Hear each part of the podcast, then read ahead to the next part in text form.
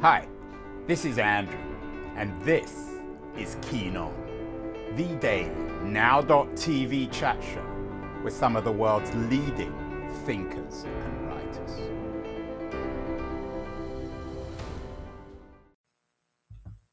Hello, everybody. It's July 15th in San Francisco, the heart of Silicon Valley, or on the edge of the heart of Silicon Valley, where the cult of we, the cult of the community, the cult of the network continues to make the world, depending how you look at it, either a better or worse place, either remaking the world or destroying the world. Um, a couple of days ago, we had uh, Maureen Farrell, one of the, Wash- the Wall Street Journal uh, authors of The Cult of We, uh, a book about uh, WeWorks, where there was a where there continues to be a, a cult of office space, a cult of the network when it comes to how we work. The big story, though, when it comes to the cult of we, remains the cult of we in finance, um, the cult of of currency or the cult of cryptocurrency. Every day, uh, there are headlines about the impact of cryptocurrency on our traditional economic infrastructure, on banks, and on individuals. Just going through uh, the headlines today, a Dogecoin creator, one of the cryptocurrencies, now is saying that cryptocurrency is a right wing funnel of profiteering. Surprise, surprise, given that people like Steve Bannon of all and um, uh, and and uh, and many others, uh, including WikiLeaks uh, founder, have uh, been uh, ideologues behind cryptocurrency. the Chinese now are shutting down some of their cryptocurrencies. The regulators are getting involved. Chinese regulators perhaps a little bit more aggressive than American ones. Uh, the Italians today uh, issued a warning over uh, quote unquote on Market Watch the top cryptocurrency exchange exchange Binance. Um, Hong Kong today arrested four in an alleged 155 million dollar crypto scheme, uh, and we have more and more in, uh, more and more news about how uh, cryptocurrency is fostering our uh, environmental apocalypse because crypto mining uh, is so energy intensive. So, this gives me an opportunity to talk about cryptocurrency. There's a new book out, Cryptocurrency How Digital Money Could Transform uh, Finance, by the London based Wired uh, journalist uh, Gian Volpicelli who is talking to me from my old stomping ground in Dalston, northeast London. Jan, I got to start with the basic question that everyone continues to ask Is it a huge scam, cryptocurrency? You're a very sophisticated analysis uh, analyst, and, and your book is pretty sophisticated, both in a historical, technological, and indeed political sense. But will one day we remember cryptocurrency as we remembered Enron or, or, or Tulip Mania? Is it a huge scam by very clever uh, technologists? Well, uh, first of all, thank you for having me, Andrew. Uh, I suppose the question should be which cryptocurrency will be remembered as a scam? Because I, I think we should talk about cryptocurrencies and some of them are clearly scams. They are, I mean, patently scams. There have been unveiled scams and condemned as scams. Uh, I'm less sure about uh, other cryptocurrencies. I mean, I'm, I'm, sure that even Bitcoin, although it is used for scams and it is used for crime in some cases, uh, I would be uh, pretty cherry to call it a scam outright because it certainly was born out of what its creator and the kind of community congregating around the creator saw as uh, true necessities. Bitcoin was supposed to meet some kind of function. Well, everything right? always, uh, you know, necessity is in the the eye of the beholder, Jean. Um, Mm-hmm. You know, it, it's certainly real. I mean, uh, apparently, according uh, there've been lots of headlines recently about the initiative, the experiment in El in El Salvador to yeah. give thirty dollars in Bitcoin. So this, when I say a scam, I don't mean it's not real. I mean that ultimately it, it's a Ponzi scheme. It's a giant Bernie Madoff enterprise. Let's begin with some basics, Jan. You know as much about this stuff as anyone. Um, here we have a screenshot for those people just listening of cryptocurrency in Wikipedia. I'm not sure if Wikipedia necessarily is the best resource for this sorts of things. It's infested by digital activists of one kind or another. But define what you mean by cryptocurrency. Not just you, but what does the word exactly mean? Well, I would give my definition, of course. Uh, well, you're the author. You're my god on this one, Jan. I need a, I need a good. I need, that's why I invited you onto the show. Yeah, yeah. So, so, so no apologies say, here. You're you're the authority. I would say it is cryptography based, cryptography backed, peer to peer digital cash, which means it is cash. So it's a currency. It's it's it not a it's not a value. It's a currency. It's like uh, we we could theoretically then open our wallets and some sort of symbol of cryptocurrency could emerge in which I could buy a loaf of bread or a, or, or, or, or a new car.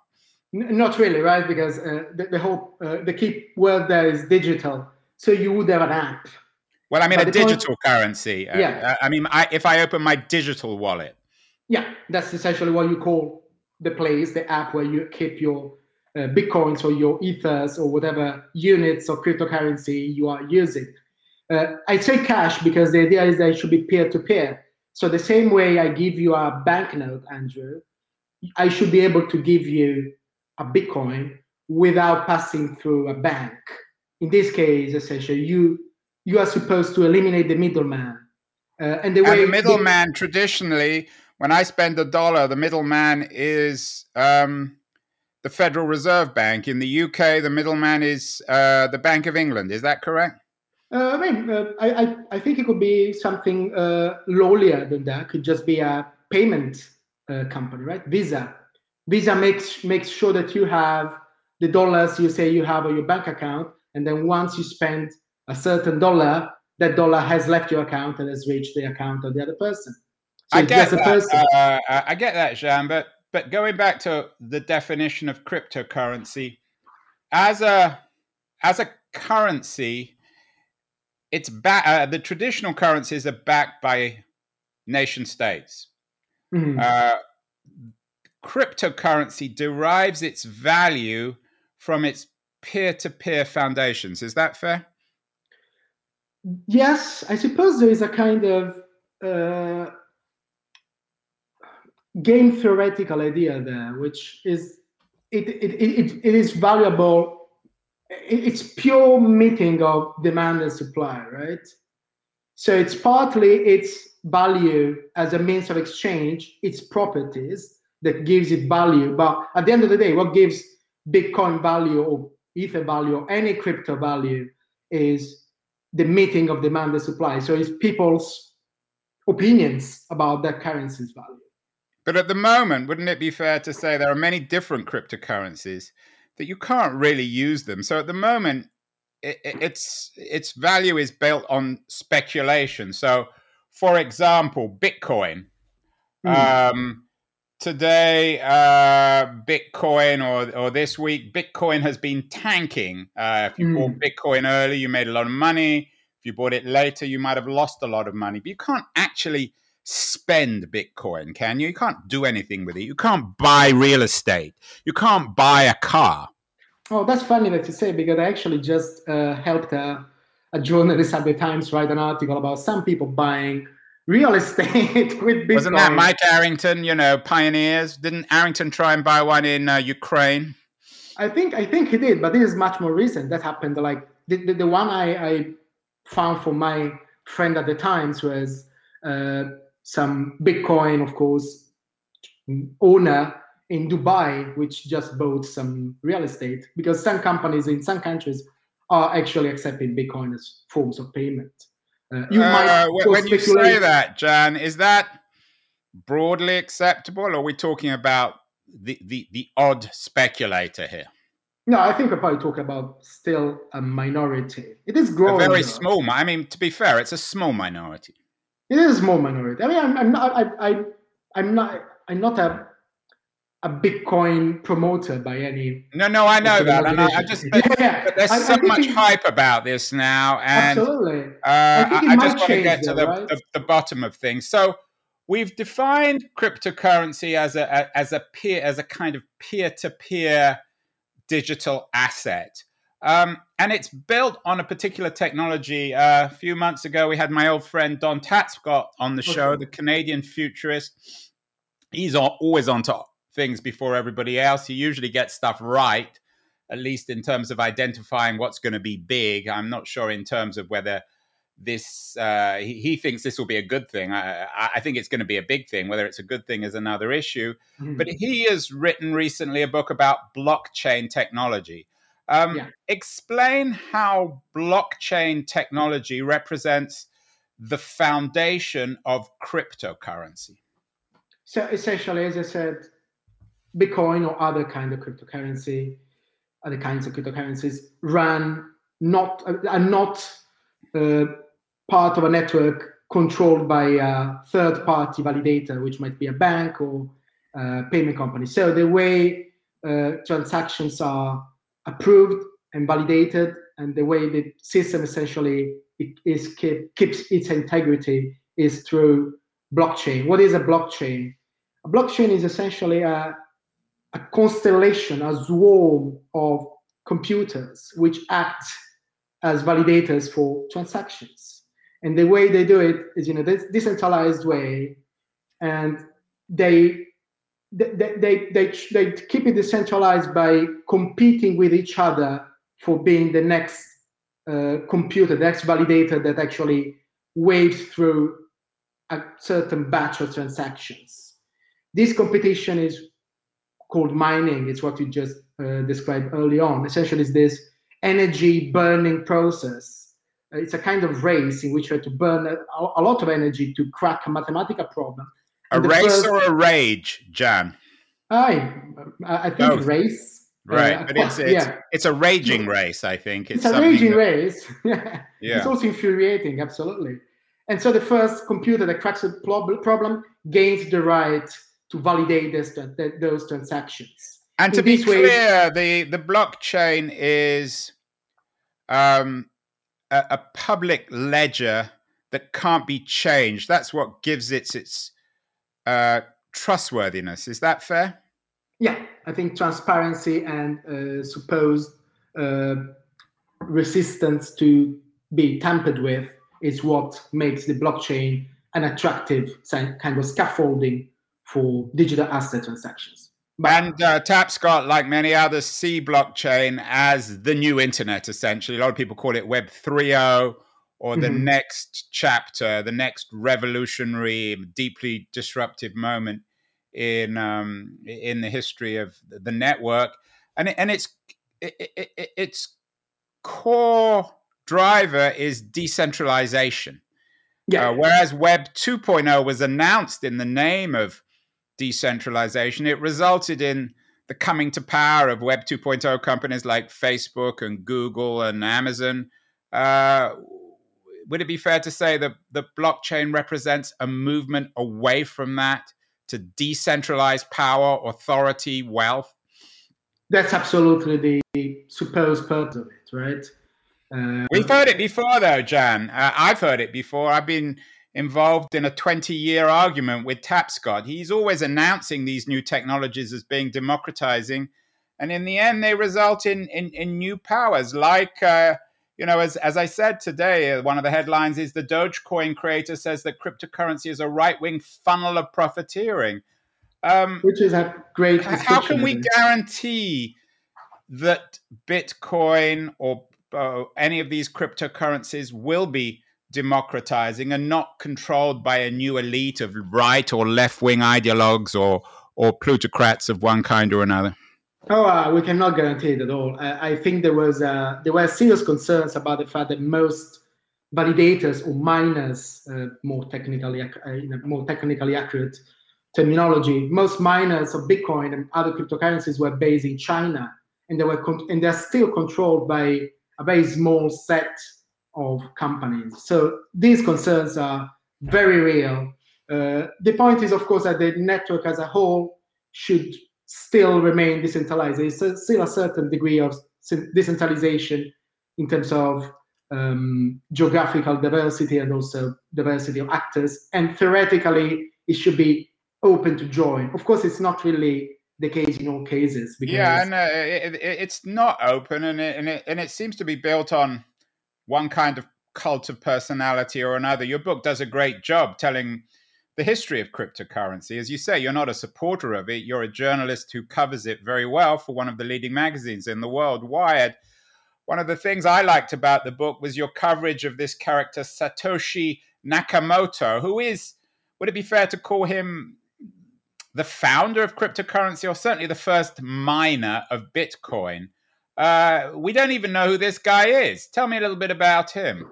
I mean, uh, I, I, suppose he's certainly the inventor of Bitcoin. Uh, some would argue that he didn't he didn't invent cryptocurrency as a whole, but certainly Bitcoin is one something... of the inventors. I mean, if not the oh, first, the first generation of inventors, right? Yeah, yeah, yeah. I mean, Bitcoin is something that he clearly designed himself, right? Uh, we are assuming he's a, he's a man. Let's go with the fact that Satoshi is a male name in Japanese. Right. And, uh, and, Bitcoin was the first crypto, the first popular cryptocurrency. Is that right? Yeah, I think that's the fair description. He just updated, uh, uploaded, sorry, uploaded a, a, white paper, essentially a PDF document explaining uh, how Bitcoin should work. Why doesn't and, he reveal who he is? Why would he want to maintain his anonymity, particularly given that this is a technology that's supposed to be transparent? What, what, why? Undermine your enterprise by not even revealing who you are. I, I wish I knew. I wish I could ask him. Well, uh, I, I would imagine have, that. You must have an idea. Is it because he's an international fugitive? Is it because he perhaps has associations with Julian Assange or Edward Snowden? Uh, it, it, might very well be. I, I think that the uh, what you have to keep in mind, Andrew, is that cryptographers and peddlers of cryptography, and cryptocurrency is a form of cryptography, is a way to guarantee anonymized payments, at least on the surface, uh, has a kind of strange history with law enforcement. Like um, people would try to export technology from the US to other countries, where in some cases prosecuted for arm trafficking.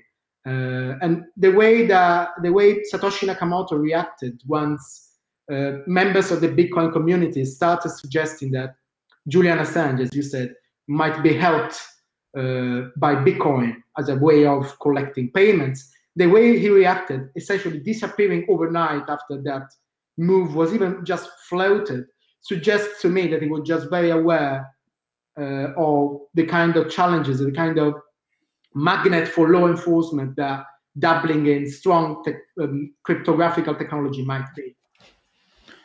Yeah, I'm not sure you're really answering the question though, uh, and maybe you can't. But I wonder whether crypt is it possible that cryptocurrency has been cooked up in Moscow? It's designed to undermine Western currencies. It's designed to create financial chaos and upheaval. Um, and uh, it, it, wouldn't surprise me as if a lot of the initiative, if not the invention of the whole thing, um, came out of some particularly creative associate of Vladimir Putin who wants mm. to hmm. undermine Western economies because that's what cryptocurrency is doing with the the manias around it, the ups and downs, the anonymity, the uncertainty, the way it challenges our traditional currencies. Uh, I mean, uh, there are some people who think that. Uh, I have I have two possible objections to that. One is that I mean, this is a very uh, puny objection, but the language that Satoshi Nakamoto used seemed to be British English, and he seemed to be a native speaker of British English. Wow, so, uh, you don't need me. You're talking to me from um, from Dalston in northeast London. Uh, the British, particularly the upper the upper class Brits, have a, a long tradition of working with the Russians. So it's, it's, conceivable that he could be a a, a, a, British programmer in the pay of Putin's uh, digital crown. Oh yeah, I mean, um, I have no element to confirm or deny that. Uh, the, the, other thing is, uh, I think, in a, in a bizarre way. I mean, of course, if we went, if we just ran with your hypothesis, everything, everything could be right, everything could be true. But we know that a lot of people in Russia use cryptocurrency to sort of uh, hide capitals from the government, right? Because as you know, the kind of kleptocracy that Putin is enabling uh, scares a lot of entrepreneurs, and a lot of them, I know from interviewing them, use yeah. Bitcoin to protect their gains and their companies. So it might very well be. I, I never thought about it, but if, if it were a Russian uh, invention, a kind of uh, Russian masquerade, it certainly is backfiring to some extent. Right, I, I, take that point. What about Snowden's involvement in your book? Um, you you point not just to Snowden but to Assange. Why are these characters so involved in the story of cryptocurrency? I think simply they were and still are, at least uh, as avatars, part of the privacy-aware milieu that congealed around cryptocurrency circles. I mean, they're just seen as defenders of privacy, and Bitcoin was created as a kind of anonymous payment system, which is a very important form of privacy. And also, of course, Assange, sorry, not Assange, but um, Snowden, in a way, I mean, his his revela- revelation revelations said something that showed the vulnerability of relying on big tech monopolies, right? So you can read Snowden's actions as an indictment of centralization in digital domains. It's true, although ironically, the big new tech financial players, the uh, the PayPal's of the world seem to be doing very well from crypto. So it's not clear to me that, uh, and and they're benefiting financially. Uh, so it's not clear to me that crypto benefits the the smaller man. As I said, uh, Jan, your book, Cryptocurrency How Digital Money Could Transform Finance, is a really down to earth, very interesting read. I was particularly intrigued by your section on Ethereum, perhaps the, the second best known uh, cryptocurrency after Bitcoin, and its founder, Vitalik Buterin who is another character who could have walked out of a, a novel. Uh, mm-hmm. Again, they seem to, he, Buterin and, and Ethereum seem to epitomize the, the, the, the, deep shadiness of this whole enterprise. Tell me a little bit about uh, Buterin. Why do you find Buterin shady? I, I think I think he's actually one just... of the few. he, well, convince me he's not. Uh, I, I, I, people need to read your book he's a fast talking Christ like figure. Uh, I'm, yeah, always. I'm always uh, I'm always uh, suspicious of people who who are cult figures because they yeah, usually I, I, end up as frauds, uh, if not as founders of rather fraudulent religions of one kind or another. I think he is a charismatic leader, but if anything, a reluctant uh, cult leader if you want to. Well, uh, I don't know. Reading your book, he's there's nothing very reluctant about him. He knows exactly what he's doing, and he's got the problem, very rich. The, the, problem with, the problem with these kind of communities that grow around open source software projects or cryptocurrency projects is that very often these um, these projects, like Bitcoin itself or like Ethereum, are supposed to be leaderless, right? And they're they're they're designed to be uh, decentralized, as I said. But there is what some people call the tyranny of structurelessness. So, right? So when you which is, a, no... which is a euphemism, Gian, for saying that uh, these things always end up with cult leaders and dictatorships of one kind or another. Yeah, one of the things way. I loved about the book, actually, because I, I don't want to just talk tech, is you're very grounded in politics too, and you argue strongly that that really, if you if you pare away at this, when the smoke clears, there's a lot of politics in this. You talk about their uh, reliance on the Austrian school and particularly on Friedrich Hayek. Um, this libertarian economics underpins cryptocurrency. Uh, is that as true today as it was 10 or 15 years ago? I think it's, it's, probably changing now, right? Because Bitcoin, in a way, is becoming more institution, institutionalized. A lot of big players are at least dabbling in it. Uh, Elon Musk is uh, alternatively talking it up and talking it down. And yeah. so the whole kind of hyper libertarian elan of the early days, it, it, might be slightly on the wane. What I found interesting about um, Hayek, though, was his concept of the, the, the nationalization of currency, right? Uh, and the way that he thought that the best way to kind of achieve real freedom was to have a lot of private and public currencies all competing with each other. Uh, and some could be essentially scams, other could be very strong, but the market will settle on the best ones. And that's what we have seen in some cases with the emergence of all these uh, cryptocurrencies, which ra- range from being very mathematically grounded projects like Bitcoin to jokes like Dogecoin, if you wish, which is just right. Although Doge, you know, the, the, the the founder of Doge is, uh, as I said, I mean, I think he is telling the truth. He may be a joke, or his product may be a joke, but he's very truthful where are we now with uh, with Bitcoin, Jan? Uh, as I said, lots of headlines now. The IRS is trying to nail crypto tax dodgers. Mm. Um, we know that some of the cryptocurrencies are doing better than others. Some seem very shady. The FT right, is about Tether, a former plastic surgeon behind one of the crypto reserve currencies. Accidentally um, Italian yeah, an Italian. Never trust the Italians, Jan. never, need, never trust. Don't need me to tell you that, right? Um, no. Uh, where are we? Are we at the beginning of the beginning, the beginning of the end, the end of the beginning? Um, is this for real? Is this the first chapter in the history? Your book, um, Cryptocurrency How Digital Money Could Transform Finance, is a very good summary of where we're at now. Uh, over the next 25 years, Will we look back eventually? Do you think at, at crypto as just a, a, version of, of Enron, of, uh, of, uh, of, of a tulip mania, or is this thing really for real?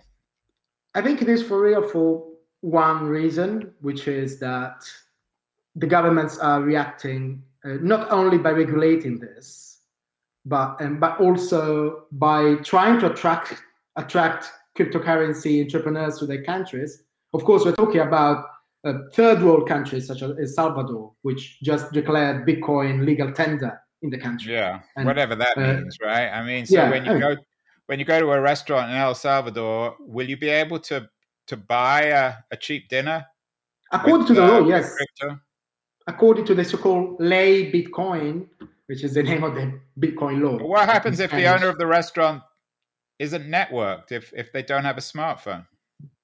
Yeah, uh, that that is going to be what a lot of El Salvador people are probably going to do because they don't trust Bitcoin. I read that. Uh, I was reading actually uh, a newspaper, uh, a Salvadorian newspaper today, and there was an article saying 50 dot 50 percent dot two um, of Salvadorans don't trust Bitcoin. So you might actually end up with a lot of Salvadorans hiding their yeah, smartphones. Well, I don't know how many listeners or viewers we have in El Salvador, but if you're hungry and you fancy a meal and all you've got is Bitcoin, go out and try it, and we'll be interested in hearing from you. Um, Jan, finally, is it possible that governments around the world will essentially hijack this movement and create national cryptocurrencies, which are essentially digital versions of traditional currencies? I know the Indians have looked into this. Uh, and there are rumors that the Americans are, are, working on an initiative as well. Yeah, that's actually the second part of my previous answer. I think that what you will see is that unlike Enron, uh, governments are also trying to copy some elements of Bitcoin technology, right, or crypto technology. So we are seeing the emergence of so-called central bank digital currencies, or at least the idea of launching a so-called central bank digital currency, which is the creation of some digital asset like form of payment backed by central banks. Uh, so from the EU just announced that they're going to look into a digital euro and it could be launched uh, in two years time. China already has some kind of crypto-like payment form being trialed and actually about to be launched. Uh, the Fed, as you said, is also looking into it, even if it's not clear where they're going along with their actual plan or they're going to essentially gamble on private uh, forms of uh, digital currency, such as, I don't know, Facebook's Libra now. And, and if this actually happens and the Fed and other national banks do create nationalized cryptocurrencies which are used and which replace traditional cash, what does that mean for the banking system? Does that mean the end of banks themselves? What ultimately, in a nationalized cryptocurrency world, what institutions get disintermediated, or do we still have banks? It depends on what the governments decide, right? Because they might decide that the banks still act as the issuers. So if you want to, uh, I don't know, exchange your dollars into uh, digital currency, you still have to go to a bank. You won't receive it directly through the Fed. Or maybe the Fed will just decide that it will license several banks to be the kind of overseers of the system. It seems that, uh, at least in Europe, banks might still have a role. I suppose that's partly again because of the Italians. You don't want all the Italian banks to fail all of a sudden. uh, but yeah, I, suppose that's that's a question um, a lot of governments are asking themselves, and they might. Well, we had. Just... Um, uh, Gian, we had Camila Russo, who you re- re- reference in your in your book. She has an interesting book on cryptocurrency out. It's more uh, more promotional, I guess. She's more of an insider. You're a journalist. This book, Cryptocurrency How Digital Money Could Transform Finance, uh, is one of, uh, uh, it's a short, smart, very readable book. I read it this morning. Really good, really great introduction. Congratulations on the book, Gian. Thank you, Andrew. And uh, if it's okay with you, I think I'll pay you for this appearance in cryptocurrency. You good with that? I, I don't uh, I don't own or hold any crypto because I think it's a conflict of interest. Okay, well then I won't pay you. I won't pay you, Gian. This will be a free one. Thank you so Absolutely. much. Keep well and keep in touch. See you. Bye. Yes. Bye.